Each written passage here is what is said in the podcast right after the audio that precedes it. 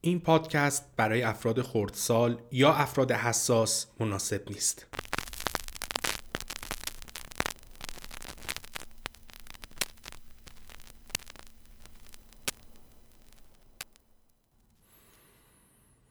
از مهمترین چیزایی که این اواخر متوجهشون شدم و یاد گرفتم یکی این که چه کاری کنم تا فلافل هام ترد بشن و دوم این که نصیحت کردن کار بد و بی اثریه. از جمله کارهای احمقانه ای که قبلا در معاشرت خیلی بهش می پرداختم پیدا کردن اشکال در بقیه و سعی به راهنمایی و مثلا درست کردنشون با نصیحت بود. یکی از چیزهایی که باعث شد متوجه این اشتباه هم بشم رفاقت و مدتی همخونگی با دوستم علی بود از دلایلی که خیلی زود با علی که ده سال از من کم سنتره رفیق شدم این بود که با دیدن کارهاش به شدت یاد خودم در اون دوره سنی میافتادم وظیفه خودم می‌دونستم که هر جور شده اشتباهاتی رو که خودم دوچارشون بودم و می‌دیدم علی هم دقیقا به اونها دوچاره بهش گوشزد کنم و راه مثلا درست رو نشونش بدم هیچ کدوم از حرفها و نصایح هم تأثیری در عملکردش نداشتن. بعد از مدتی با این برداشت که آدم خیلی کل شقی و البته با کمی دلخوری دیگه حرفی بهش نزدم. الان 7 سالی میشه که دوستیم. توی چند سال اخیر دیدم و همچنان می‌بینم که خودش داره متوجه اشتباهاتش میشه و در پی اصلاح اونهاست.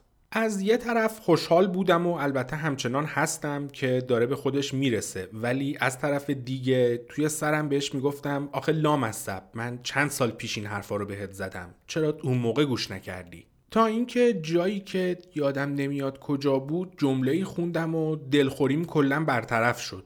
و البته عادت نصیحت کردن رو هم کاملا کنار گذاشتم. جمله هم این که وقتی دارید کسی رو نصیحت می‌کنید در حقیقت دارید با خودتون در گذشته صحبت می‌کنید. هرچی میگذره بیشتر به صحت این جمله پی می‌برم. اول اینکه آدم ها با همدیگه فرق می‌کنن و اگر دیدید کسی داره دقیقا اشتباهی رو می‌کنه که قبلا خود شما هم اون اشتباه رو مرتکبش شدید این دلیل نمیشه. عواملی هم که باعث شکلگیری انجام اون اشتباهن بین شما و اون فرد یکی باشن. خیلی مواقع زندگی رو به یک سفر تشبیه می‌کنن. راه سفر هر کس منحصر به خودشه و اگر به جایی برسه که شما هم قبلا اونجا بودید این دلیل نمیشه که حتما از راهی که شما به اونجا رسیده بودید اون هم به اون نقطه رسیده باشه. وقتی دارید کسی رو نصیحت می‌کنید در حقیقت دارید فرض می‌کنید که اون هم دقیقا از راه شما به اون نقطه رسیده. حتما اشتباه می‌کنید. و اینکه کلا سعی در ایجاد تغییر در مسیر زندگی کسی هم تقریبا نشدنیه و هم کار اشتباهیه. دوم اینکه رشد و پخته شدن یک آدم از خیلی جهات شبیه پروسه پخت غذاست. اینکه از کسی انتظار داشته باشید خیلی زود به اشتباهاتش پی ببره یعنی اینکه ازش انتظار دارید زودتر رشد کنه و پخته بشه. پروسه پخت غذا رو میشه به مقدار بسیار محدودی با افزایش حرارت و فشار زمانش رو کاهش داد. ولی نمیشه غذایی رو که پختش چند ساعت طول می‌کشه رو با استفاده از دیگ زودپز و چند هزار درجه حرارت زمان پختش رو به چند ثانیه رسوند. با انجام اون کار تنها اتفاقی که میفته اینکه تمام مواد از هم میپاشن البته با فرض اینکه دیگ تحمل هر فشاری رو داشته باشه و قبلش منفجر نشه برای پخت غذا و پخت شدن هر کس نیاز به زمان هست. برای ترد شدن فلافل هاتون هم به ازای هر 300 گرم نخود یه قاشق چایخوری سرخالی جوش شیرین به ملاتش اضافه کنید. پادکست بارو شماره 8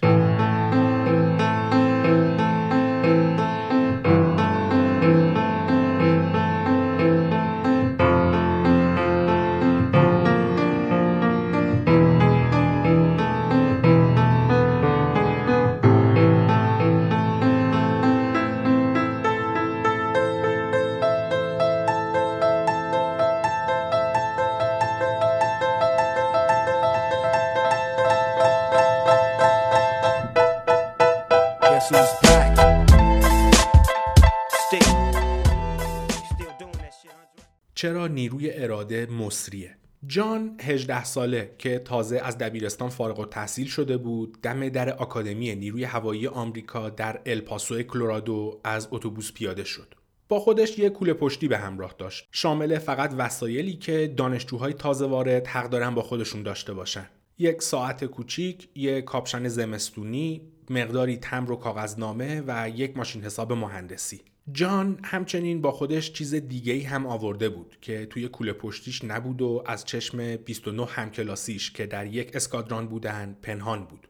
در طول دوره آموزشی این دانشجوها با هم زندگی می‌کنن، با هم غذا می‌خورن و با هم درس می‌خونن. و چیزی که جان با خودش آورده بود یواش یواش بین بقیه اعضای اسکادران پخش شد و سلامتی و کارشون رو در نیروی هوایی مورد تهدید خودش قرار داد. بلایی که جان با خودش آورده بود آبله، سل یا سوزاک نبود. چیزی که جان با خودش داشت اضافه وزن بود. با این حال که واگیردار بودن بدهیکلی باورش سخته ولی بر اساس گزارشی از کمیته ملی تحقیقات اقتصادی که در سال 2010 منتشر شد نشون داد که عدم تندرستی مثل یک بیماری مصری در آکادمی نیروی هوایی ایالات متحده پخش شده وضعیت جسمی جمعا 3487 دانشجو به مدت چهار سال ثبت و پیگیری شد. از امتحانات تربیت بدنی در دوره دبیرستان گرفته تا تست های دوره‌ای در آکادمی نیروی هوایی با گذشت زمان بد هیکلترین دانشجوی اسکادران سطح تندرستی بقیه دانشجوها رو هم با خودش به پایین می‌کشه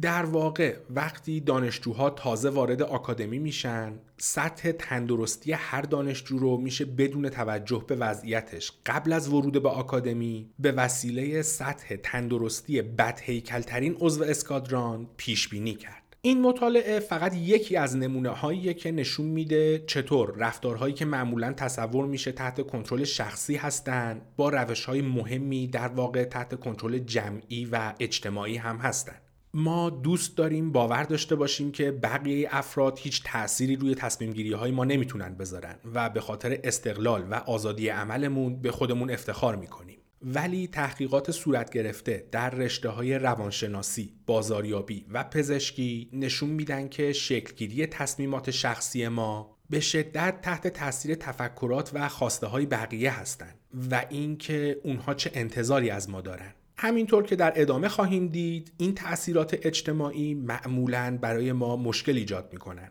با این حال می‌تونن به ما برای رسیدن به اهداف ارادیمون کمک هم بکنن. ناکامی های ارادی ممکنه که واگیردار باشن ولی شما همچنین می‌تونید مبتلا به خوددار بودن بشید.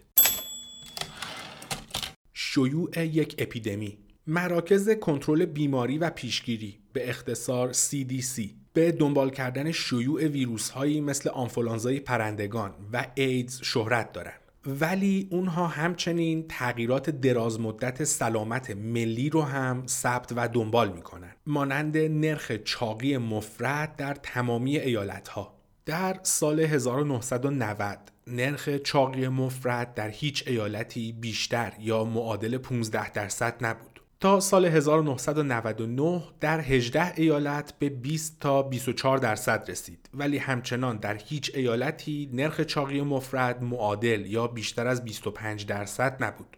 در سال 2009 تنها یک ایالت کلورادو نرخ کمتر از 25 درصد داشت و در 33 ایالت این نرخ معادل 25 درصد یا بیشتر بود. دو دانشمند نیکولاس کریستاکیس در دانشکده پزشکی هاروارد و جیمز فاولر در دانشگاه کالیفرنیا سندیگو از عبارتی که مسئولین بهداشت و رسانه ها برای توضیح این روال به کار می بردن بهت زده شدن. اپیدمی چاقی مفرط. این دو در عجب بودند که آیا اضافه وزن هم مثل بقیه بیماری های واگیردار مثل سرماخوردگی می‌تونه از فردی به فرد دیگه منتقل بشه یا نه. برای پی بردن به این موضوع اونها به اطلاعات موجود در مطالعه سلامت قلبی فارمینگ هام Framingham Heart Study دسترسی پیدا کردند.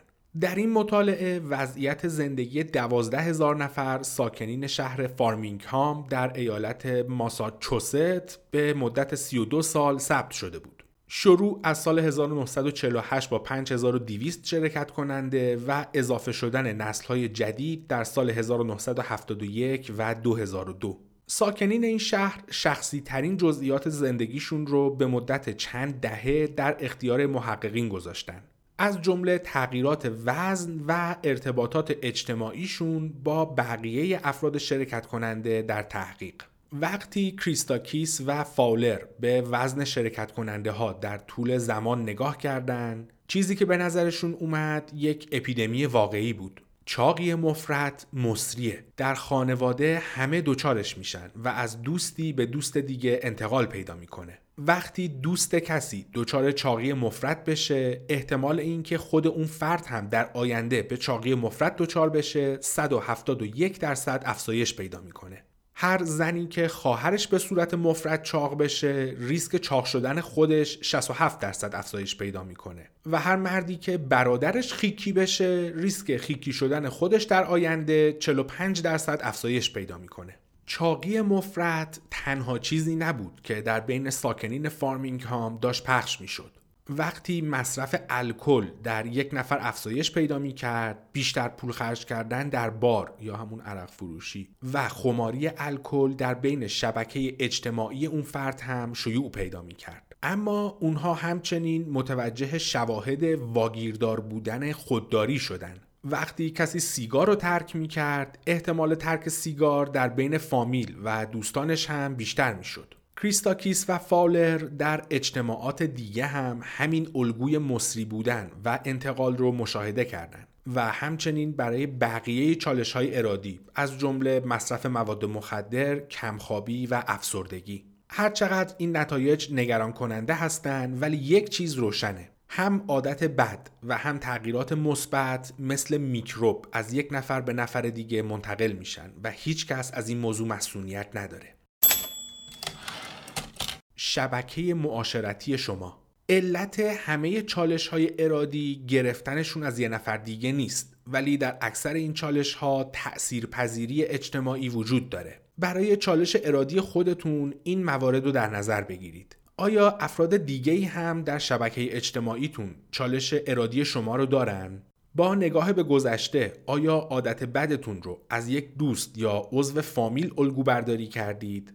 آیا آدم های خاصی در زندگیتون هستن که احتمال زیاده روی کردن با اونها بیشتر بشه؟ آیا فرد یا افراد دیگه هم در حلقه آشنایانتون مثل شما جدیدا شروع به بهتر کردن اوضاعشون در زمینه اون چالش ارادی شدن؟ خود اجتماعی وقتی موضوع خودداری در میونه همونطور که دیدیم ذهن ما یک زمیر واحد نیست بلکه شامل چندین زمیر یا خوده که برای کنترل اوضاع با هم رقابت می‌کنن. یکی از زمایر یا همون خودهامون به دنبال ارزای آنی خواسته هامونه و یکی دیگه اهداف بزرگترمون رو به یاد داره. بعد خود فعلی و خود آیندهمون هستن که ممکنه با هم ارتباط و اشتراک داشته باشن و یا نداشته باشن. همونطور که دیدیم درون ما همینطوریش به اندازه کافی شلوغ هست. با این حال به نظر می‌رسه به غیر از زمیرهایی که تا اینجا حرفشون رو زدیم چند نفر دیگه هم توی سر ما زندگی می‌کنن. منظور اختلال تجزیه هویت multiple personality disorder نیست. بلکه منظور والدینتون، همسرتون، بچه هاتون، دوست هاتون، رئیستون و هر کس دیگه‌ای که قسمتی از زندگی روزمره شماست. ارتباط برقرار کردن با بقیه در طبیعت و ذات آدم هاست و مغز ما برای حصول اطمینان از انجام این کار از راه زیرکانه ای استفاده می‌کنه. در مغز ما سلول های مخصوصی وجود دارند به نام نورون های آینه میرر نورونز که تنها کارشون دنبال کردن اینه که بقیه چه فکری می‌کنن چه احساسی دارن و مشغول به انجام چه کاری هستن نورون های آینه در مغز ما پخش شدن تا برای درک کردن تجربیات بقیه ای آدم ها به ما کمک کنن برای مثال تصور کنید که من و شما با هم توی آشپزخونه هستیم و شما می‌بینید که من دست راستم و برای برداشتن چاقو دراز می‌کنم. مغز شما به صورت اتوماتیک این حرکت رو در خود شبیه سازی می‌کنه. نورون های آینه ای که مربوط به حرکت و احساسات در دست راست شما هستند فعال میشن. به این وسیله مغزتون از اینکه من در حال انجام چه کاری هستم یه تصویر درونی می‌سازه. نورون های آینه این حرکت منو در خودشون شبیه سازی می‌کنن. دقیقا مثل کاراگاهی که برای فهم اینکه چرا و چگونه جنایتی صورت گرفته صحنه حادثه رو بازسازی می‌کنه. این به شما اجازه میده که حدس بزنید من چرا دستمو به سمت چاقو دراز کردم و در ادامه چه اتفاقی ممکنه بیفته. آیا می‌خوام به شما حمله کنم؟ و یا قربانی من کیک هویجیه که روی کانتر آشپزخونه است. بیایید فرض کنیم که به صورت تصادفی همینطور که دستم رو برای برداشتن چاقو دراز می‌کنم شست دست راستم رو می‌برم. اوچ که همون آخه خودمون میشه. با دیدن این صحنه نورون های آینه موجود در قسمت احساس درد مغز شما واکنش نشون میدن. شما شوکه میشید و بلافاصله می‌فهمید که من چه احساسی دارم. تجربه درد در مغز شما اونقدر واقعیه که نورون های نخاعیتون سعی می‌کنن سیگنال درد دریافتی از دست راستتون رو آروم کنن. دقیقا انگار که شما دستتون رو بریدید. این غریزه همدلی در ما انسان هاست که به ما کمک می‌کنه احساسات بقیه رو درک کنیم و نسبت بهشون عکس‌العمل نشون بدیم. بعد از اینکه دستم رو پانسمان می‌کنم و یه slice کیک برای خودم سرو می‌کنم نورون های آینه واقع در قسمت سیستم پاداش مغز شما فعال میشن. حتی اگر خودتون کیک هویج دوست نداشته باشید حتما هم که ندارید مغزتون وارد وضعیت انتظار دریافت پاداش میشه. وقتی نورون های آینه مغز ما وعده رسیدن به پاداش یک نفر دیگر رو شبیه سازی می‌کنن ما هم حوث دریافت پاداش می‌کنیم. قرین سازی ناکامی های ارادی. در این سناریوی ساده ما سه روشی رو که مغزهای اجتماعیمون می‌تونن گرفتار ناکامی های ارادی بشن و با هم دیدیم. اول تقلید غیر عمد نورون های آینه ای که حرکات یک نفر دیگر رو تشخیص میدن و دقیقا همون حرکات رو در بدن خودمون شبیه سازی می‌کنن. شما با دیدن دست دراز کردن من برای برداشتن چاقو ممکنه به ناخودآگاه دست خودتون رو هم برای کمک کردن دراز کنید در خیلی موقعیت ها ما به صورت اتوماتیک حالات و اعمال بقیه رو در خودمون قرینه سازی می کنیم. اگر به زبان بدن body language توجه کنید متوجه میشید افراد وقتی در حال صحبت کردن با هم هستن حالت بدن طرف مقابلشون رو تقلید می‌کنن یک طرف دست به سینه میشه و بعد از چند لحظه طرف مقابلی که با هم در حال مکالمه هستن هم دست به سینه میشه. یکی به عقب تکیه میده و باز هم بعد از چند لحظه طرف مقابل هم به عقب تکیه میده. این قرین سازی فیزیکی ناخودآگاه به نظر می‌رسه به افراد برای درک بیشتر همدیگه کمک می‌کنه و همچنین باعث ایجاد یک جور حس ارتباط و تفاهم میشه. یکی از دلایلی که فروشنده ها، مدیرها و سیاستمدارها برای اینکه حالت فیزیکی طرف مقابلشون رو به عمد تقلید کنن آموزش می‌بینن برای اینه که با انجام این کار راحتتر می‌تونن روی کسی که دارن ازش تقلید می‌کنن تأثیر بذارن. قرین سازی درونی ما برای تقلید کردن از اعمال بقیه افراد به این معنیه که وقتی کسی رو ببینید که به طرف یک خوراکی نوشیدنی نوشیدنی یا کارت بانکیش دست دراز می‌کنه؟ شما هم ممکنه به طور ناخودآگاه رفتار اون آدم رو در خودتون قرینه سازی کنید و ارادتون رو از دست بدید. برای مثال در یک تحقیق جدید این موضوع مورد بررسی قرار گرفت که در مغز یک سیگاری با دیدن سیگار کشیدن یک شخصیت در فیلم چه اتفاقی میافته؟ قسمت هایی از مغز که مربوط به حرکات دست هستند فعال میشن. انگار که اون تماشاچی سیگاری می‌خواد یه نخ از پاکت بیرون بکشه و دود کنه. فقط دیدن صحنه سیگار کشیدن یک نفر روی پرده سینما می‌تونه هوس سیگار کشیدن رو به طور ناخودآگاه فعال کنه و کار یک سیگاری رو برای مقاومت در برابر هوس دود کردن سختتر کنه. راه دومی که مغزهای اجتماعیمون ما رو به بیراه می‌کشن سرایت یا همون واگیردار بودن احساساته.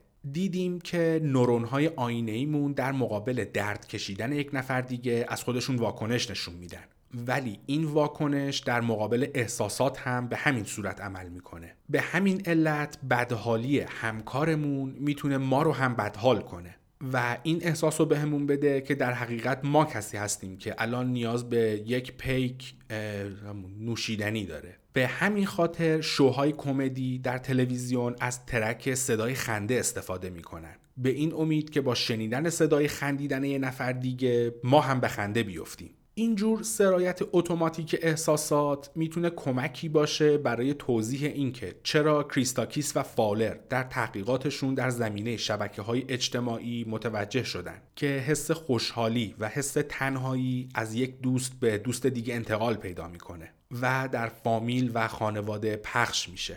حالا این چجوری منتهی به شکست ارادی میشه؟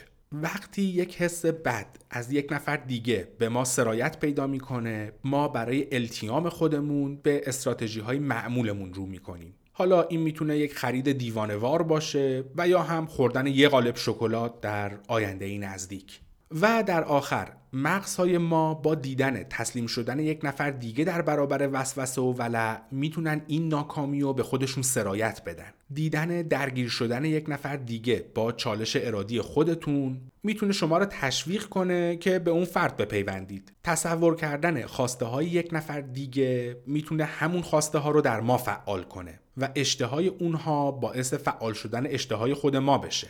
این یکی از دلایلیه که ما معمولا در جمع نسبت به وقتی که تنها هستیم بیشتر غذا می‌خوریم. البته والا من که نمی‌خوام بخورم ولی میگان انقدر تعارف می‌کنن. و چرا قماربازها با دیدن برد قلمبه یه نفر دیگه شرطشون رو افزایش میدن. و چرا وقتی با دوستانمون به خرید میریم بیشتر خرج می‌کنیم. چه کسی در آینه شماست؟ این هفته با چشم باز به این توجه کنید چه شواهدی؟ در زندگیتون هست که دارید رفتار کس دیگه رو قرینه سازی می‌کنید. مخصوصا رفتارهایی که مربوط به چالش ارادی خودتون میشن. آیا زیاده روی کردن مشترک با یک نفر یا افراد دیگه چسب معاشرتیه که رابطتون رو حفظ کرده؟ مثلا با هم نوشیدنی می‌خورید. نوشیدنی گاهید با این نوشیدنی. آیا فقط موقعی زیاده روی می‌کنید که افراد در کنارتون هم چنین کاری می‌کنن؟ یک سیگاری تحت تاثیر معاشرت. مارک به تازگی کار جدیدش رو پشت کانتر کافی شاپ شروع کرده بود. همه کارمندها در هر شیفت چهار ساعته ده دقیقه وقت استراحت داشتن. مارک زود متوجه شد که اکثرا این ده دقیقه رو به حیاط پشتی می‌رفتن که سیگار بکشن و معمولا بعد از اتمام شیفت کاریشون و قبل از راهی شدن به سمت خونه باز هم به همونجا می‌رفتن تا سیگار بکشن و گپ بزنن. مارک معمولا سیگار نمی‌کشید و فقط یکی دو نخ توی مهمونی ها دود می‌کرد. ولی متوجه شد. هر وقت سر کار زمان استراحت می‌رسه و حداقل یه نفر دیگه هم زمان استراحتشه با هم دارن سیگار می‌کشن. و بعد از اتمام ساعت کاریش هم بعضی مواقع میموند تا با بقیه همکاراش دود کنه و گپ بزنه. وقتی کلاس دکتر کلی به قسمت تاثیر معاشرت در رفتار رسید مارک به سرعت توجهش به خودش جلب شد. اون وقتی که تنها بود هیچ وقت سیگار نمی‌کشید. ولی به نظر می رسید سر کار سیگار کشیدن راحتتر از نکردن این کاره. چون سیگار کشیدن کاری بود که همه می‌کردن. حتی مدیر مغازه هم برای خودش وقت سیگار کشیدن داشت. اینجا کافی شاپ بوده یه شیر کشخونه؟ مارک زیاد به اینکه این عادت معاشرتی به کجا ممکنه ختم شه فکر نکرده بود. اما قطعا نمی‌خواست تبدیل به یکی از اون کارمندهایی بشه که فقط برای رسیدن به وقت سیگار کشیدن کار می‌کنن. اون تصمیم گرفت که دیگه از همکارهاش سیگار نگیره که البته اونها هم از اینکه دیگه به اون سیگار نمی‌دادن ذره ناراحتی نداشتن. مارک باز هم به معاشرت با همکارهاش ادامه داد. فقط دیگه وقت این کار با اونها دود نمی‌کرد.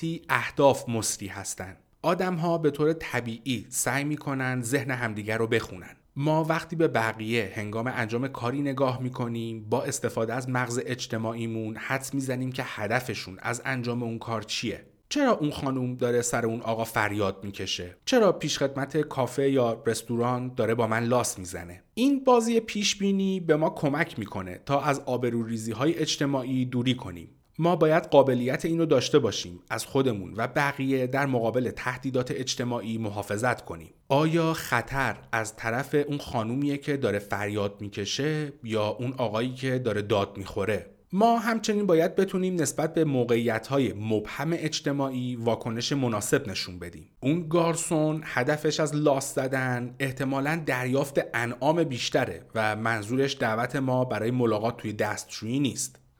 توف به این شانس. ولی با این حال اینجور خوندن ذهن بقیه به صورت خودکار یک اثر جانبی روی خودداری ما داره. اون دقیقا همون اهداف رو در ما فعال می‌کنه. روانشناس ها به این میگن سرایت هدف گول کانتیجن تحقیقات نشون دادن که به طرز شگفتانگیزی راحت هدف یه نفر دیگه جوری به شما سرایت پیدا می‌کنه که باعث تغییر رفتارتون هم میشه. برای مثال در یک مطالعه دانشجوها با خوندن داستان دانشجویی که در تعطیلات بهاره برای پول درآوردن رفته بود سر کار هدف پول درآوردن به اونها هم سرایت پیدا کرد. این دانشجوها بعد از خوندن اون داستان در تسک های لابراتواریشون برای پول درآوردن بیشتر و تندتر کار می‌کردن. دانشجوهایی که داستان مردی رو خوندن که توی بار داشته سعی می‌کرده خانوم بلند کنه هدف سکس کژوال به اونها هم سرایت پیدا کرد و احتمال بیشتری داشت که به خانوم جذابی که وسط تحقیق وارد لابراتوار میشه کمک کنن. محققین تایید کردند که مردهای جوون با خودشون فکر می‌کردن کمک کردن به یک خانوم احتمال اینکه بتونن باهاش بخوابن و بیشتر می‌کنه. که البته فرضیه قابل تعملیه ولی دکتر کلی میگه تقریبا اطمینان داره که انجام این کار اونقدر که اونها بهش امیدوار بودن موثر نیست. جوونی و کس مغزی در رشته تحقیقات دیگه معلوم شد که وقتی دانشجوها به یکی از دوستاشون که ماریجوانا می‌کشه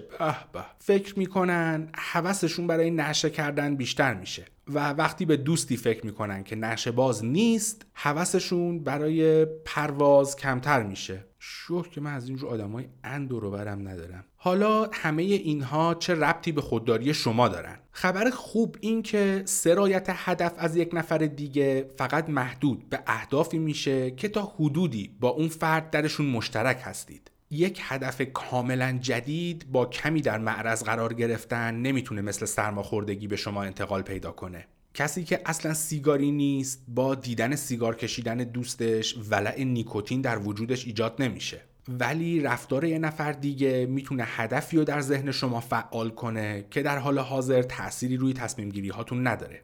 همونطور که در قبل دیدیم هر چالش ارادی همیشه شامل ضدیت دو هدفه که در مقابل هم هستند و با هم رقابت می‌کنن. شما لذت رو الان می‌خواید اما خواستار سلامتی در آینده هستید. می‌خواید سر رئیستون فریاد بکشید ولی می‌خواید شغلتون رو هم حفظ کنید. می‌خواید ولخرجی کنید ولی هدف بیرون اومدن از زیر بدهی رو هم دارید. دیدن یک نفر دیگه که به دنبال یکی از این اهداف در تقابله می‌تونه معادله قدرت رو توی سر شما هم جابجا جا کنه. سرایت هدف در هر دو جهت کار می‌کنه. شما هم می‌تونید دچار خودداری بشید و هم دچار زیاده روی. ولی به نظر می‌رسه ما به طور خاصی در معرض سرایت هوس و ولع هستیم. اگر کسی که دارید باهاش توی رستوران غذا می‌خورید دسر سفارش بده. هدف ارزای آنی اون با هدف ارزای آنی شما دست به دست هم میدن تا پوز هدف کاهش وزنتون رو به خاک بمالن. دیدن یک نفر دیگه که داره برای هدایای سال جدید ولخرجی می‌کنه می‌تونه هوس شما رو هم برای خیلی خوشحال کردن بچه هاتون افزایش بده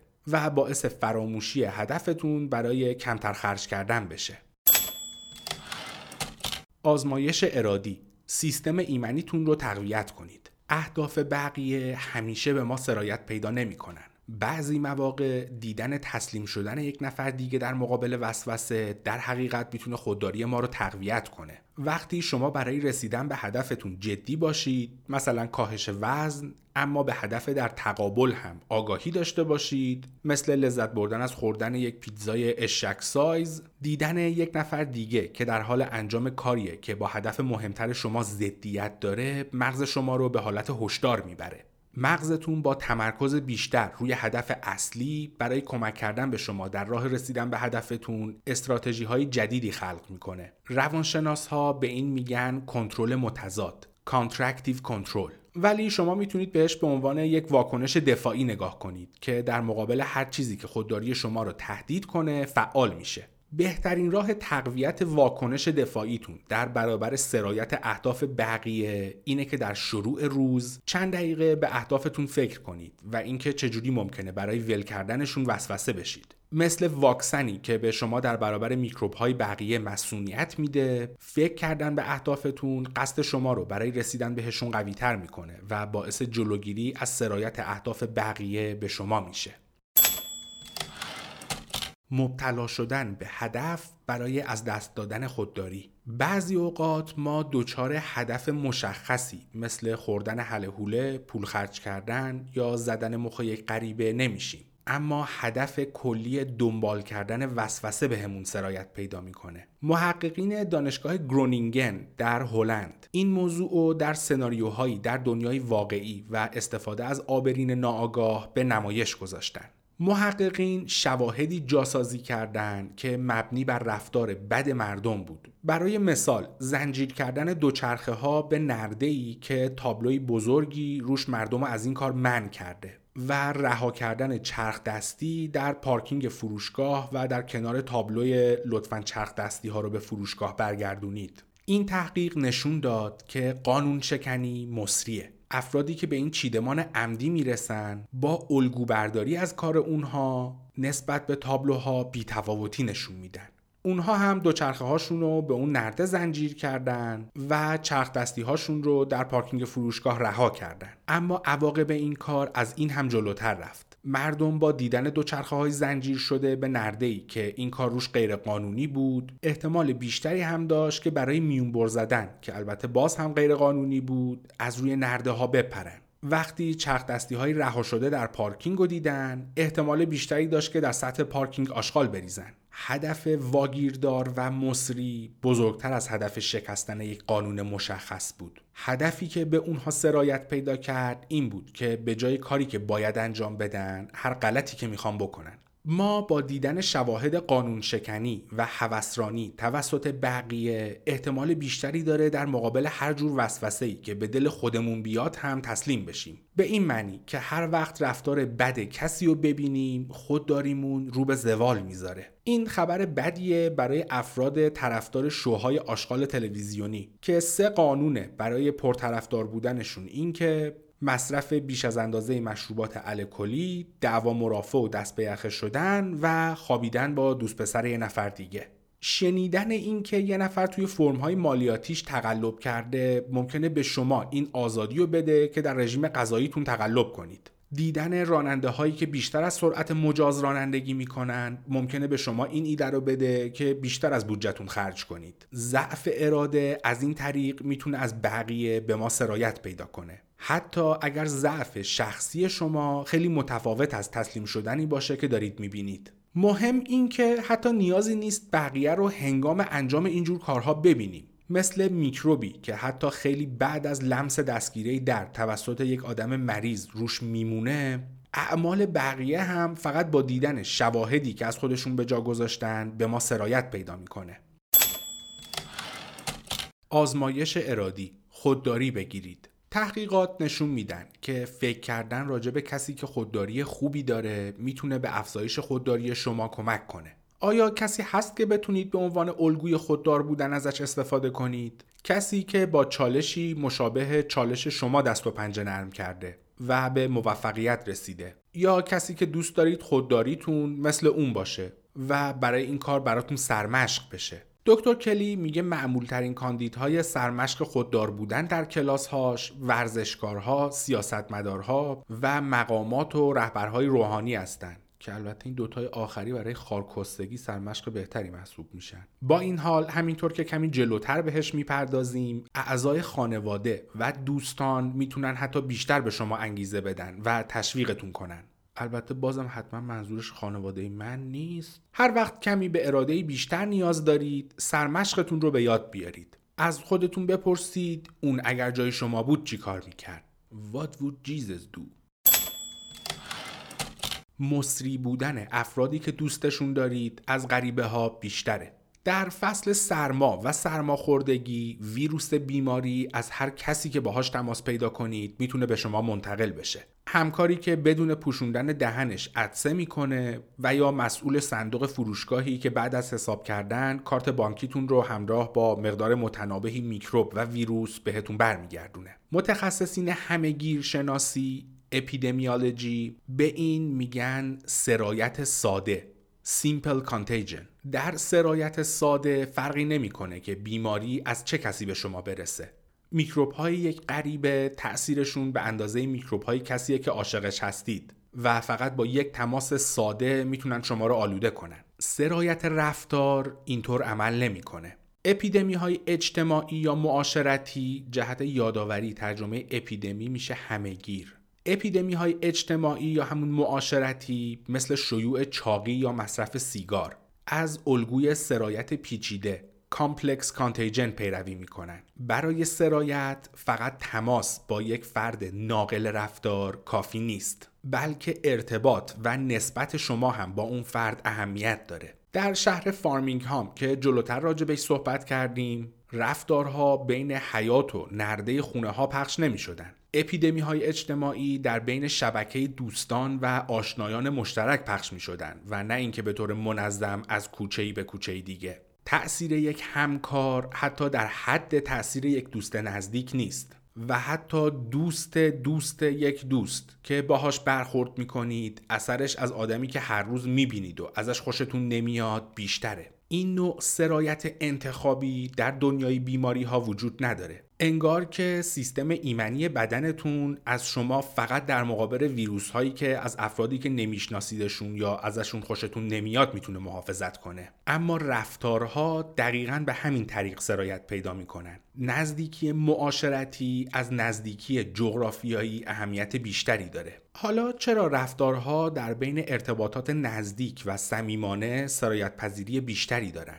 اگر بخوایم باز هم با مدل قیاس و تشابه با سیستم دفاعی بدن جلو بریم می‌تونیم بگیم که سیستم ایمنی ما فقط اهداف و رفتارهای کسایی رو پس می‌زنه و در مقابلشون مقاومت می‌کنه که ما به اصطلاح به عنوان یک خودی قبولشون نداریم. به هر حال سیستم دفاعی بدنمون هیچ وقت به سلول های خودش حمله نمی‌کنه و چیزی رو که به عنوان عضوی از بدنمون بشناسه کاری به کارش نداره. اما اگر چیزی به عنوان یک موجودیت خارجی شناسایی بشه باهاش مثل یک تهدید برخورد می‌کنه. یا ایزولش می‌کنه و یا هم اون ویروس یا باکتری رو نابود می‌کنه تا دچار بیماری نشیم. معلوم شده که ما وقتی به فردی فکر می‌کنیم که دوستش داریم براش احترام قائلیم و یا باهاش احساس تشابه می‌کنیم برخورد مغزمون با اون فرد بیشتر شبیه برخوردش با خودمونه تا یک کس دیگه. این موضوع رو می‌تونید در اسکن مغز ببینید. وقتی افراد بالغ اول به خودشون فکر می‌کنن و بعد به مادرشون قسمت از مغز که با تفکر به خود و مادر فعال میشن تقریبا همپوشانی کامل دارن. این نشون میده که تصور ما نسبت به خودمون شامل افرادی که برامون اهمیت دارن هم میشه. تصوری که ما از خودمون داریم وابستگی زیادی به افرادی که باهاشون در ارتباط هستیم داره و به طرق متعددی ما با فکر کردن به بقیه می‌فهمیم چه کسی هستیم. به علت اینکه ما افراد دیگر رو هم به احساسی که نسبت به خودمون داریم اضافه می‌کنیم تصمیم گیری های اون افراد روی تصمیم گیری های ما تاثیر می‌ذارن. احتمال سرایت از چه کسی بیشتره؟ برای چند لحظه به این فکر کنید که چه کسایی رو به عنوان نزدیکانتون قبول دارید. با چه کسی بیشترین وقت رو صرف می‌کنید؟ کی براتون قابل احترامه؟ با چه کسی بیشترین احساس شباهت رو می‌کنید؟ نظرات چه کسی براتون بیشترین اهمیت رو داره؟ معتمدترین آدمی که به فکر سلامتیش هم هستید کیه؟ و آیا رفتار خوب یا بدی وجود داره که از اونها به شما سرایت کرده باشه و یا از شما به اونها؟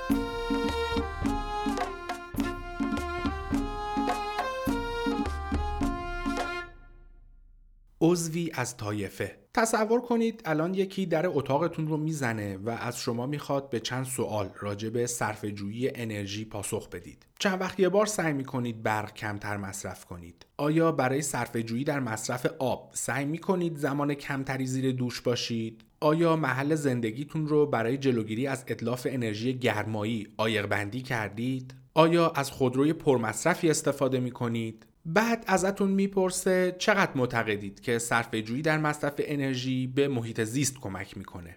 از نظر اقتصادی به شما کمک می‌کنه و به نفع نسلهای آینده است. و در نهایت دو سوال دیگه از شما می‌پرسه. چه دلایلی به شما برای صرف جویی در مصرف انرژی انگیزه میدن؟ و فکر می‌کنید چند تا از همسایه هاتون سعی در صرف جویی در مصرف انرژی می‌کنن؟ در قسمتی از یک مطالعه راجع به اینکه مردم چرا صرف جویی می‌کنن از 800 نفر ساکنین کالیفرنیا این سوالات پرسیده شد. عده عجیب نوع دوستی بودن و ادعا می‌کردن که قوی ترین انگیزشون برای صرف جویی حفظ محیط زیسته و بعد کمک به نسلهای آینده و صرفه اقتصادی. به خاطر اینکه بقیه این کارو می‌کنن آخرین دلیلی بود که می آوردن اما قبل از اینکه بخواید به این کالیفرنیایی ها به خاطر شهروندی متمدنانشون تبریک بگید اینو در نظر بگیرید. تنها سوالی که نشون می‌داد یک نفر واقعا چقدر در مصرف انرژی صرف جویی می‌کنه این بود که چقدر فکر می‌کنن همسایه هاشون این کار رو انجام میدن. بقیه اعتقادات و انگیزه ها صرفه اقتصادی نگهداری از زمین برای های آینده هیچ ارتباطی به عملکرد واقعی یک فرد نداشت. مردم پیش خودشون فکر می‌کردن که به دلایل والامنشانه ای صرف جویی می‌کنن. ولی تنها چیزی که اهمیت داشت آنچنان ربطی به نوع دوستیشون نداشت. اون هم این که این کارو می‌کنم چون بقیه هم دارن این کارو می‌کنن. این مثال چیزیه که روانشناس ها بهش میگن اثبات اجتماعی سوشیال پروف وقتی بقیه افراد طایفمون همه کاری رو انجام میدن ما هم معمولا فکر می‌کنیم که انجام اون کار هوشمندانه است. این یکی از قرایز مفید برای بقاست که به خاطر داشتن مغزی اجتماعی در ما شکل گرفته. به هر حال اگر ببینید که همه طایفتون دارن به سمت شرق حرکت می‌کنن شما هم بهتر دنبالشون کنید. اعتماد کردن به قضاوت بقیه چسبیه که باعث میشه زندگی اجتماعی عمل کنه. شما لازم نیست از همه چیز اطلاع داشته باشید و می‌تونید منابعتون رو برای تخصصتون نگه دارید. حالا چه می‌خواد ساخت بهترین تومون از پوست کرگدن باشه یا هم پیشبینی دقیق بازار سهام؟ اثبات اجتماعی social proof بازتاب بسیار بزرگی روی رفتار روزمره ما داره. به همین علته که معمولا توی سایت های خبری روی باکس پربیننده ترین اخبار کلیک می‌کنیم و به احتمال زیاد هنگام رفتن به سینما پرفروشترین فیلم رو برای تماشا کردن انتخاب می‌کنیم. به همین علته که نتایج همه پرسی روی نظر رای دهنده هایی که هنوز تصمیم نگرفتن تاثیر می‌ذاره و والدین به خاطر خرید اسباب بازی جدید و پرطرفدار توی فروشگاه با هم دعوا می‌کنن. ای کاش والدین منم سر این چیزا با هم دعوا می‌کردن. چیزی که بقیه خواستارشن حتما باید چیز خوبی باشه. چیزی که بقیه فکر می‌کنن حتما باید درست باشه. اگر هنوز نظری نداریم شاید بهتر باشه به نظر بقیه افراد طایفه اعتماد کنیم. محققینی که برای پرسش راجع مصرف انرژی درب خونه ها رو می‌زدن تصمیم گرفتن قدرت پدیده اثبات اجتماعی رو برای تغییر رفتار به آزمایش بذارن. اونها آویزهای دری درست کردند که ساکنین سن مارکوس واقع در کالیفرنیا رو تشویق می‌کرد دوشهای کوتاه مدت تری بگیرن چراغهای غیر ضروری رو خاموش کنن و شبها به جای کولر از پنکه استفاده کنن. هر کدوم از آویزها روشون یک پیام انگیزشی نوشته شده بود. از بعضی از ساکنین خواسته بود که به حفظ محیط زیست کمک کنن. بقیه تمرکزشون روی صرفه‌جویی در مصرف انرژی برای کمک به نسل‌های آینده و کاهش مبلغ قبض انرژی بود. آویزهای مربوط به آزمایش اثبات اجتماعی روشون فقط یک چیز نوشته شده بود. 99 درصد هم محلی های شما برای صرف جویی در مصرف انرژی چراغ های غیر ضروری رو خاموش می‌کنن. جمعا 371 واحد مسکونی به مدت چهار هفته و هفته یک بار این آویزها رو دریافت می‌کردن. مهم این که هر واحد مسکونی همیشه آویزی با یک نوع پیغام دریافت می‌کرد. مثلا چهار آویز با پیغام اثبات اجتماعی پشت سر هم یا چهار آویز کمک به نسل آینده پشت سر هم. برای فهم این که کدوم یک از پیغام ها مؤثرتر بودن محققین به طور منظم کنتور برق هر واحد مسکونی رو میخوندن. اونها همچنین یک کپی از قبض برق هر خونه قبل و بعد از تحویل دادن آویزها دریافت کردند. تنها پیغامی که برای کاهش مصرف انرژی مؤثر واقع شده بود بقیه همه دارن این کارو می‌کنن. بقیه مشوق هایی که مردم خودشون می‌گفتن دلیلشون برای صرف جویی در مصرف انرژی هیچ تأثیری نداشتن. این تحقیق یکی از تحقیقات عدیده که تایید می‌کنه ما همون گوسفندهایی هستیم که همیشه به همون گفتن نباشیم. اگر همه دوستات بپرن توی چاه تو هم حتما باید بپری. ما اون موقع مثل الان می‌دونستیم که جواب درست اینه که نه هرگز چنین کاری نمی‌کنم من آدمی با تفکرات مستقل خودم هستم و بقیه هیچ تأثیری روی من ندارن جون امت اما جواب صادقانه اینه که آره احتمالا منم اون کارو می‌کنم. مردم به ندرت می‌خوان که این موضوع بهشون یادآوری بشه. دکتر کلی میگه که در کلاسهاش تقریبا همه دانشجوهاش اعتقاد دارن که از این قاعده مستثنا هستن. ما از زمان تولد به همون آموزش دادن که کارهامون رو به روش خودمون انجام بدیم. از جمعیت جدا باشیم و به جای پیروی کردن رهبری کنیم. حتما هم که همینطوره. با این حال این وسواس فرهنگی برای مستقل بودن نمی‌تونه خواست انسانی ما رو برای عضوی از گروه بودن خفه کنه. اجتماع ممکنه که ما رو به اهمیت ندادن به نفوذ و نظرات بقیه تشویق کنه. اما ما نمی‌تونیم خودمون رو از قرایز اجتماعیمون جدا کنیم. البته توجه کنید اینجا منظور باز هم جوامع فاسد و بیشعور غربیه. ما جهان سومی ها خیلی وقته که متوجه شدیم که باید حتما به حرف پدر و مادر و مرجع تقلیدمون گوش کنیم. همونطور که مطالعه با آویزهای در نشون داد این موضوع حتما چیز بدی نیست. پدیده اثبات اجتماعی وقتی اعتقاد داشته باشیم که انجام کار درست و یا کار سختتر چیز نرمالیه که بقیه هم انجام میدن می‌تونه باعث تقویت خودداری در ما بشه. خدا می‌خواد که وزن تو کم کنی. آیا می‌تونید مردم رو متقاعد به ورزش کردن و مصرف بیشتر میوه و سبزیجات کنید؟ با استدلال اینکه خدا اینو ازشون می‌خواد. این دقیقا کاریه که در یک گرد همایی در دانشگاه ایالتی تنسی همراه با نتایجی عالی به انجام رسوندن.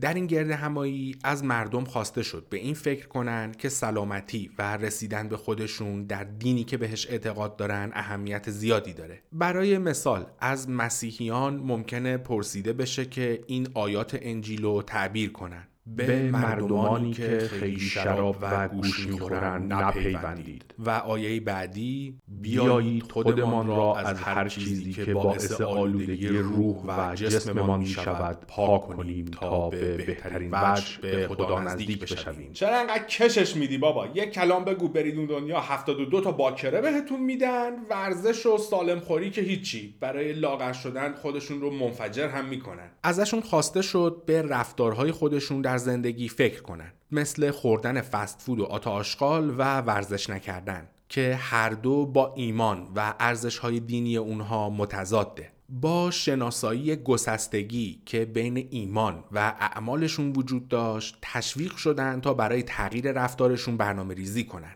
ایمان به اینکه ورزش و وزن کم کردن کاریه که یک مسیحی خوب انجام میده اثبات اجتماعی بسیار قدرتمندیه. این کار نسبت به هشدار جدی پزشک بعد از انجام تست کلسترول انگیزه بسیار موثرتریه. مارک انسل روانشناسی که این روش رو ابداع کرده معتقده که گروه های مذهبی باید با مسئولیت بیشتری از این نوع تغییر رفتار حمایت کنند. عبادتگاه ها می‌تونن در کنار مراسم مذهبی کلاس های فیتنس و آموزش تغذیه برگزار کنن. و در پذیرایی در مراسم هم از خوراکی های سالم استفاده کنن دکتر انسل به این موضوع اشاره می‌کنه که برای عمل کردن این نوع برخورد رهبران دینی باید خودشون الگوی خیلی خوبی باشن. پس همین این آخوندا ماشاءالله انقدر خوش هیکلن. اونها باید قبل از موعظه کردن بقیه به ورزش کردن اول هیکل خودشون رو درست کنن. و همونطور که هیچ وقت توی فاحشه خونه نمیشه مچشون رو گرفت. چون همشون بچه بازن. باید قبل از رفتن به مکدونالدز هم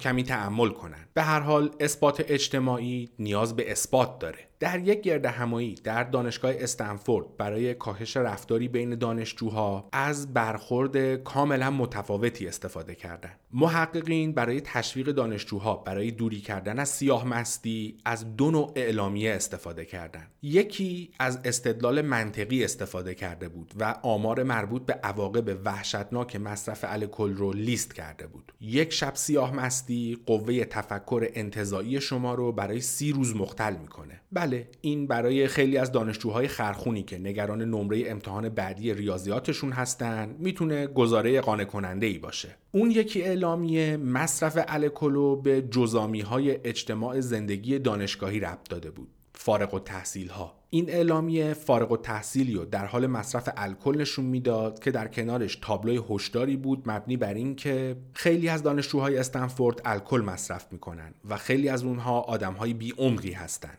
پس هنگام مصرف الکل به این فکر کنید که هیچ کس نمی‌خواد با اینجور افراد اشتباه گرفته بشه. این دو اعلامیه به طور جداگانه در دو خوابگاه دانشجوهای تازه وارد نصب شد. دو هفته بعد از نصب این اعلامیه ها در یک پرسشنامه بدون اسم از دانشجوها پرسیده شد که در هفته گذشته چقدر الکل مصرف کردند. دانشجوهایی که اعلامیه فارغ و تحصیل حال به همزن رو گرفته بودند نسبت به دانشجوهایی که اعلامیه آمار منطقی براشون نصب شده بود مصرف الکلشون 50 درصد کمتر بود. آیا اونها داشتن حقیقت رو می‌گفتن؟ ما نمی‌تونیم کاملا اطمینان داشته باشیم چون محققین اونها رو توی پارتی ها دنبال نکرده بودن. احتمال این هست که دانشجوها نمی‌خواستن حتی با وجود بینام بودن پرسشنامه با یه فارغ و تحصیل عوضی اشتباه گرفته بشن.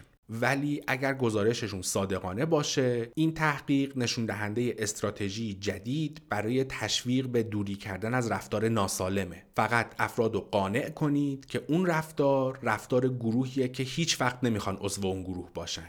دو تحقیقی که الان حرفشون رو زدیم نشون دهنده اهمیت اثبات اجتماعی برای حمایت کردن از تغییر رفتارن. ما ممکنه انگیزه بیشتری برای ترک عادات بد و ایجاد عادات ارزشی داشته باشیم. در صورتی که فکر کنیم انجام این کارها ما رو عضوی از طایفه مورد علاقمون می‌کنن.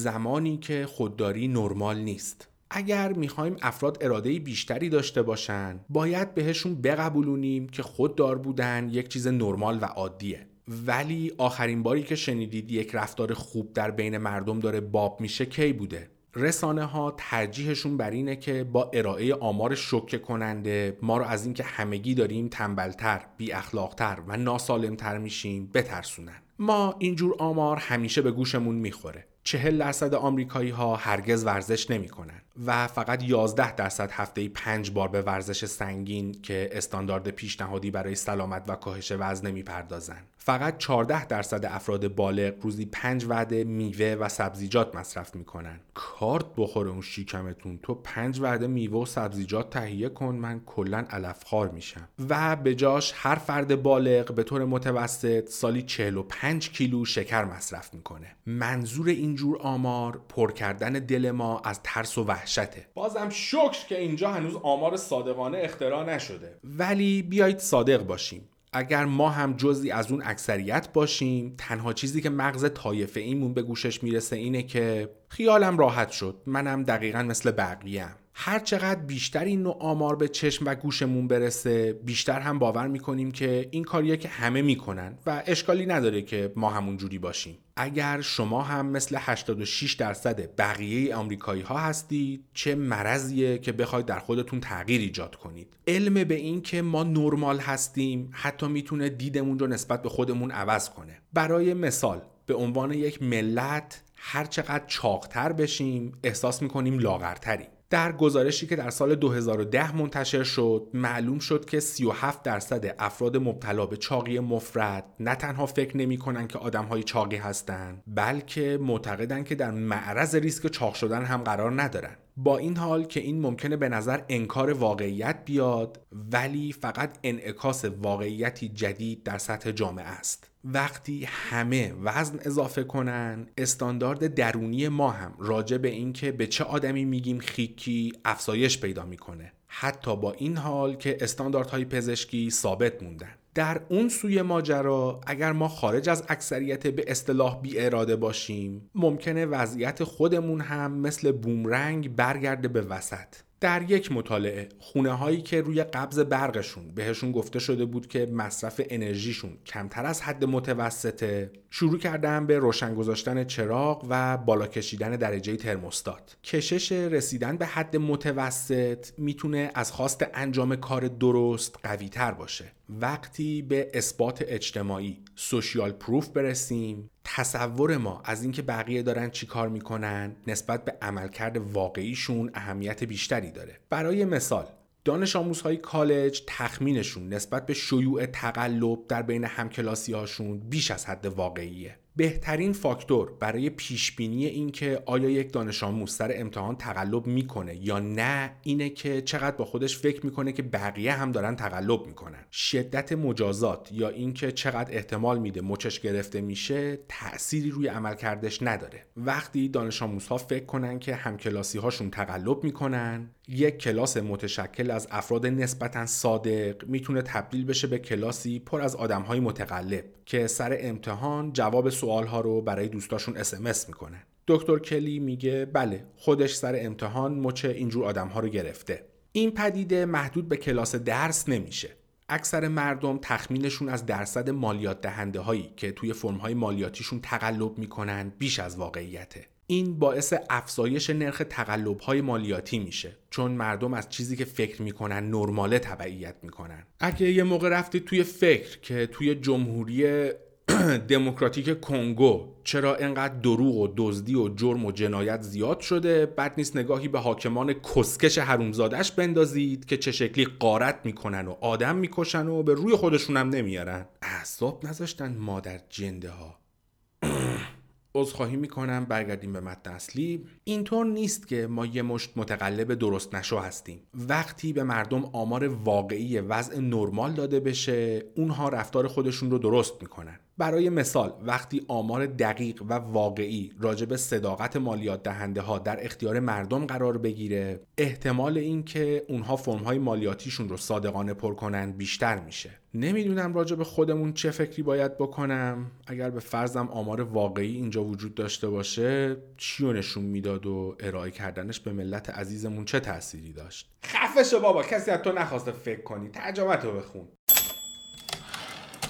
آخه مامان همه دارن این کارو می‌کنن. اثبات اجتماعی می‌تونه در پروسه ایجاد تغییر در خودمون اشکال ایجاد کنه. و این اشکال موقعی پیش میاد که تصور می‌کنیم رفتاری که در پی تغییر دادنش هستیم رفتاریه که بقیه هم در حال انجامش هستن. آیا تا به حال شده به خودتون بگید چالش ارادیتون چیز زیاد مهمی نیست؟ چون که نرماله. آیا در این موقعیت همه آدم هایی که عادت بد شما رو دارن و برای خودتون یادآوری می‌کنید؟ اگر اینطوره بد نیست این تصورتون رو به چالش بکشید. بهترین کاری که می‌تونید بکنید پیدا کردن آدم که رفتارشون چیزیه که دوست دارید بهش دست پیدا کنید. به دنبال طایفه جدیدی برای خودتون بگردید. این می‌تونه یک گروه حمایتی، یک کلاس، یک کلاب یا دوره در نزدیکی محل زندگیتون، یک گروه اینترنتی یا حتی اشتراک مجله باشه که از اهداف شما حمایت می‌کنه. جمع کردن افرادی دور خودتون که مثل شما در رسیدن به هدفی مشترک ثبات عمل دارن باعث میشه که ایجاد تغییر به نظرتون نرمال تر بیاد. قدرت باید آیا تصور همکلاسی های قدیمیتون که با دیدن شمای 25 کیلو لاغر شده کف و خونقاطی کردن برای ورزش روزانه به شما روحیه میده؟ آیا آزرده خاطر شدن فرزند نه سالتون از سیگار کشیدن شما جلوی شما را از دود کردن در محیط کار می‌گیره؟ وقتی در حال سبک سنگین کردن برای تصمیم گیری هستیم معمولا تصور می‌کنیم که بقیه چه فکری راجع به کارمون خواهند کرد تحقیقات در این زمینه نشون دادن که این می‌تونه تقویت خوبی برای خودداریمون باشه. افرادی که درباره احساس غروری که از رسیدن به هدفشون خواهند کرد رویا پردازی می‌کنن از ترک سیگار گرفته تا اهدای خون. احتمال بیشتری داره که کارهاشون رو دنبال کنن و به موفقیت برسن. انتظار سرزنش شدن هم کار می‌کنه. احساس خجالتی که با فهمیدن بقیه از داشتن سکس پرخطر پیش میاد احتمال مصرف کاندوم رو بیشتر می‌کنه. این دیگه چه مثالی بود. این دکتر کلی احتمالا یه بار ناخواسته باردار شده جاش هنوز مونده. دیوید دستینو روانشناس دانشگاه نوردیسترن ادعا می‌کنه که احساسات اجتماعی مثل افتخار و سرفکندگی نسبت به استدلال منطقی درباره هزینه و منفعت در دراز مدت اثر سریعتر و مشخصتری روی تصمیم گیری های ما می‌ذارن. دستینو به این میگه خودداری گرم. ما معمولا تصوری که از خوددار بودن داریم پیروزی استدلال سرد در برابر احساسات گرمه. اما افتخار و سرافکندگی تکیه به مغز احساسی ما دارن و نه prefrontal cortex منطقیمون. احساسات اجتماعی ممکنه که در ما تکامل پیدا کرده باشن تا به ما در حفظ موقعیتمون در طایفه کمک کنن. همونطور که ترس به ما در محافظت از خودمون کمک می‌کنه و خشم در دفاع کردن از خودمون. تصور مقبولیت یا ترد شدن اجتماعی می‌تونه ما رو به طرف انجام کار درست حل بده. بعضی جوامع و بیزینس ها برای ترد کردن افراد از رفتارهای غیرقانونی و مخرب شروع به آزمایش استفاده از رسوایی اجتماعی به جای مجازات های استاندارد کردن در محله چینی ها واقع در منحتن نیویورک اگر مچتون رو هنگام بلند کردن چیزی از فروشگاه بگیرن احتمال داره مجبور بشید همراه با چیزی که قصد دزدیدنش رو داشتید جلوی دوربین عکاسی برای گرفتن یک عکس یادگاری بیستید. اون عکس به همراه اسم و آدرستون با درج عبارت دزد بزرگ روی دیوار کنار صندوق نصب میشه. وقتی پلیس شیکاگو تصمیم گرفت اسم و عکس مردهایی رو که اقدام به خرید سرویس جنسی کردن و منتشر کنه قصد اصلیشون از این کار زیاد مجازات اون افراد نبود بلکه انداختن ترس به دل مردهایی بود که دارن به خرید سرویس جنسی فکر می‌کنن. همونطور که ریچارد ام دیلی شهردار شیکاگو در کنفرانس خبری و در دفاع از اجرای این سیاست گفت ما به هر کسی که پاشو در شیکاگو می‌ذاره داریم میگیم که اگر زنده استخدام کنید دستگیر میشید و وقتی دستگیر بشید مردم مطلع میشن. همسر، فرزند، دوست، همسایه و رئیستون از این ماجرا مطلع میشن. زر تو بزن بگو فقط همسر. اگه یارو مجرد باشه که به تخمش هم نیست. تازه کلی هم سوژه خنده میشه. خب البته زنده بازی بیشتر کار مردهای متحل و البته زنزلیله که بدبختا می‌خوان یه نفس راحت بکشن. همه پرسی از مردهای اهل شیکاگو که برای سکس پول پرداخت کرده بودن نشون داد که این سیاست مؤثره. انتشار اسم و عکسشون در روزنامه محلی قوی ترین عامل دور نگه داشتن اونها از خرید رابطه جنسیه. که البته از رابطه شرعی خرجش خیلی کمتره. 87 درصد مردهایی که ازشون پرسش شد گفتن انجام این سیاست باعث شده که تعمل کنن. این سیاست اجرایی از زندانی شدن توقیف گواهینامه رانندگی و یا پرداخت جریمه نقدی هزار دلار یا بیشتر موثرتر بوده. محدودیت شرمساری. قبل از اینکه بخوایم برای تاثیر قوی رسوایی و شرمساری خیلی هیجان زده بشیم بعد نیست دوباره یادی از چیز کوچیکی بکنیم به نام اثر به جهنم. در بین فوایدی که انتظار احساس اجتماعی منفی مثل شرمساری برای خودداری داره و اثرات ویرانگر شرمسار شدن روی قوه اراده مرز بسیار باریکی وجود داره. ما دوباره و دوباره دیدیم که احساس بد باعث تسلیم شدن میشه. مخصوصا موقعی که احساس بد در فرم احساس گناه و شرمساری باشه. به عنوان عامل پیشگیری شرمساری ممکنه کارآمد باشه. ولی وقتی کار از کار بگذره شرمساری می‌تونه به جای خودداری باعث خرابکاری بیشتر بشه. برای مثال قماربازهایی که بعد از یک باخت سنگین بیشترین احساس شرمساری رو می‌کنن احتمال بیشتری داره که به قمار کردن ادامه بدن و برای جبران باختشون پول قرض کنن. حتی وقتی شرمساری قابل پیش بینی باشه ممکنه وقتی که بهش نیاز داریم به کمکمون نیاد. وقتی از افرادی که به سلامتیشون اهمیت می‌دادن خواستن که تصور کنن یک کیک شکلاتی جلوشونه و بعد احساس شرمساری که با خوردن اون کیک بهشون دست می‌داد و تصور کنن احتمال خوردن اون کیک البته فرضی بسیار کم بود با این حال وقتی محققین یک slice تپل کیک شکلاتی رو همراه با یک لیوان آب، یک چنگال و دستمال روی میز گذاشتن، اثر شرمساری معکوس شد. فقط ده درصد تونستن جلوی خودشون رو بگیرن. انتظار احساس شرمساری ممکنه جلوی شما رو از وارد شدن به شیرینی فروشی بگیره.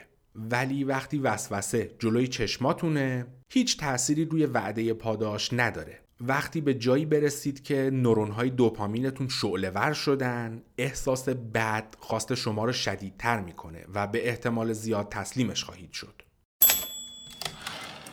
قدرت افتخار.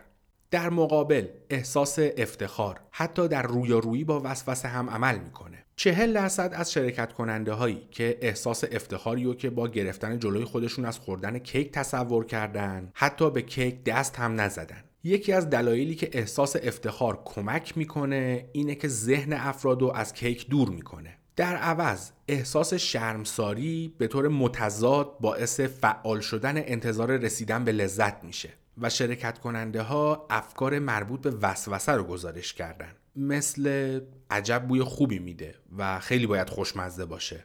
یک دلیل دیگه هم برمیگرده به بیولوژی. مطالعات لابراتواری نشون دادن که احساس گناه باعث کاهش هارت ریت وریبیلیتی که مخزن قوه اراده است میشه. HRV رو در اپیزودهای قبلی حرفش رو زدیم. احساس افتخار در مقابل HRV رو ثابت نگه میداره یا حتی باعث افزایشش میشه. برای اینکه احساس افتخار مؤثر باشه ما باید تصور کنیم که بقیه در حال تماشا کردن ما هستن و یا شانس اینو خواهیم داشت که موفقیتمون رو برای اونها گزارش کنیم. محققین بازاریابی متوجه شدن که مردم وقتی در جمع عموم باشن احتمال بیشتری داره که محصولات سبز خریداری کنن تا اینکه در خلوت خودشون خرید اینترنتی کنن. اینجا منظور از محصولات سبز محصولات ارگانیک و سالمه نه سبز رنگ. خرید محصولات سبز راهیه برای نشون دادن به بقیه که ما چقدر متفکر و نودوستیم و از انجام این کار انتظار دریافت اعتبار اجتماعی داریم بدون انتظار دریافت این اعتبار اکثر مردم از شانس نجات دادن یک درخت چشم پوشی می‌کنن این تحقیق نشون دهنده استراتژیه که با استفاده ازش می‌تونید به انجام قولهایی که با خودتون گذاشتید پایبند بمونید. چالش ارادیتون رو با خودتون به جمع ببرید. اگر باور کنید که بقیه به فکر موفقیت شما هستن و حواسشون به رفتارهای شما هست، انگیزه بیشتری برای انجام کار درست خواهید داشت. چک کردن با ایمیل رسیدن به هدف رو زنده نگه میداره. دکتر کلی میگه یکی از ایمیل های مورد علاقش از طرف یکی از دانشجوهای قبلیش و ماها بعد از اتمام دوره به دستش رسیده اون می‌خواست به من اطلاع بده که تمرین برنامه ریزی نشده ای که در جلسه آخر همینجوری از خودم درآوردم و توی کلاس مطرح کردم. تنها چیزی بود که باعث شد به رسیدن به هدفش پایبند بمونه. در جلسه آخر اون دوره بعضی از دانشجوها این نگرانی رو داشتن که با تموم شدن کلاس ها اونها انگیزشون رو برای پایبند موندن به تغییراتی که در طول دوره در خودشون ایجاد کرده بودن از دست بدن. کلاس ها معلفه اجتماعی بزرگی همراه با خودشون داشتن. و فقط علم به این که تجربهشون رو توی کلاس با بقیه یا حداقل با کسی که توی نیمکت بغلیشون نشسته می‌تونن به اشتراک بذارن به خیلی ها انگیزه می‌داد تا چیزی برای گزارش کردن داشته باشن. برای همین در جلسه آخر اون دوره همینجور که بعضی از دانشجوها داشتن مضطربتر می شدن به همه گفتم با کسی که نمی‌شناسن آدرس ایمیلشون رو رد و بدل کنن. بعد بهشون گفتم به کسی که آدرس ایمیل باهاش رد و بدل کردید بگید که هفته آینده برای رسیدن به اهدافتون چه کاری می‌خواید انجام بدید. تکلیفشون این بود که به partner شون ایمیل بزنن و ازش بپرسن آیا کاریو که گفتی می‌خوای انجام بدی و انجام دادی؟ دانشجویی که ماها بعد به هم ایمیل زد گفت تنها چیزی که باعث شد هفته بعد از اتمام دوره به کارش ادامه بده. دونستن این بود که باید به یک غریبه گزارش بده که آیا به قولش عمل کرده یا نه. اونها با این حال که خارج از کلاس هیچ ارتباطی با هم نداشتن ولی به کار چک کردن همدیگه با ایمیل در هفته های بعد هم ادامه دادن. وقتی این کار به پایان رسید تغییرات دیگه جزئی از زندگی شده بود و دیگه نیازی به چک کردن و حمایت اضافه از طرف یک نفر دیگه نداشت.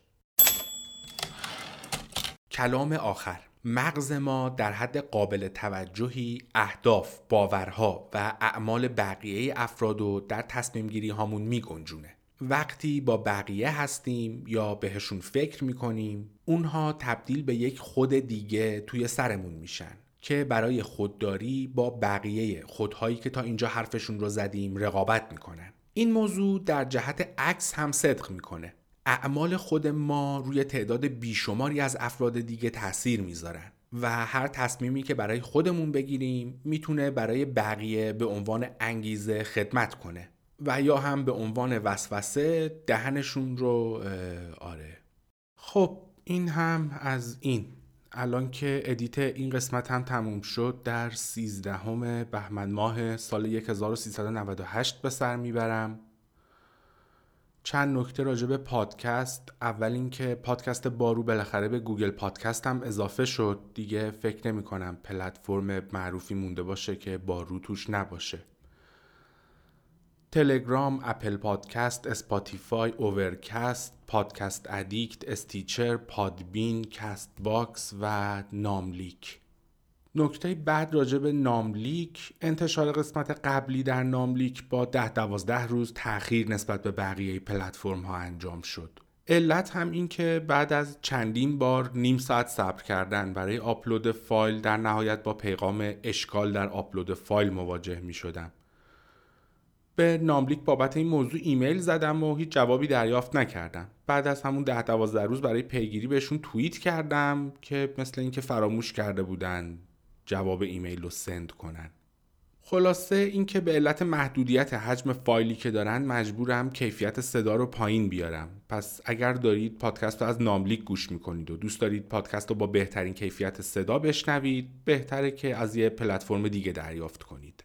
حالا البته برای پادکست آنچنان فرقی نمی‌کنه و از اونجایی که سرویس ناملیک رایگانه زیاد اشکالی هم بهشون نمیشه گرفت. این از این بعد اینکه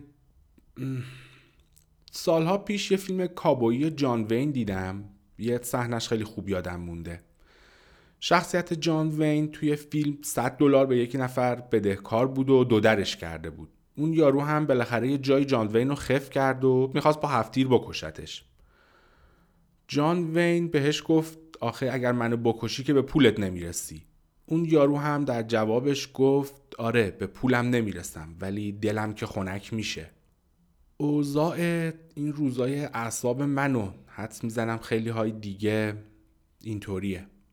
به کسایی که عزیزانشون توی حادثه هواپیما کشته شدن تسلیت میگم. امیدوارم دلهاشون هرچه زودتر به آرامش برسه. قسمت آینده هم ادامه مطالب همین کتاب خواهد بود.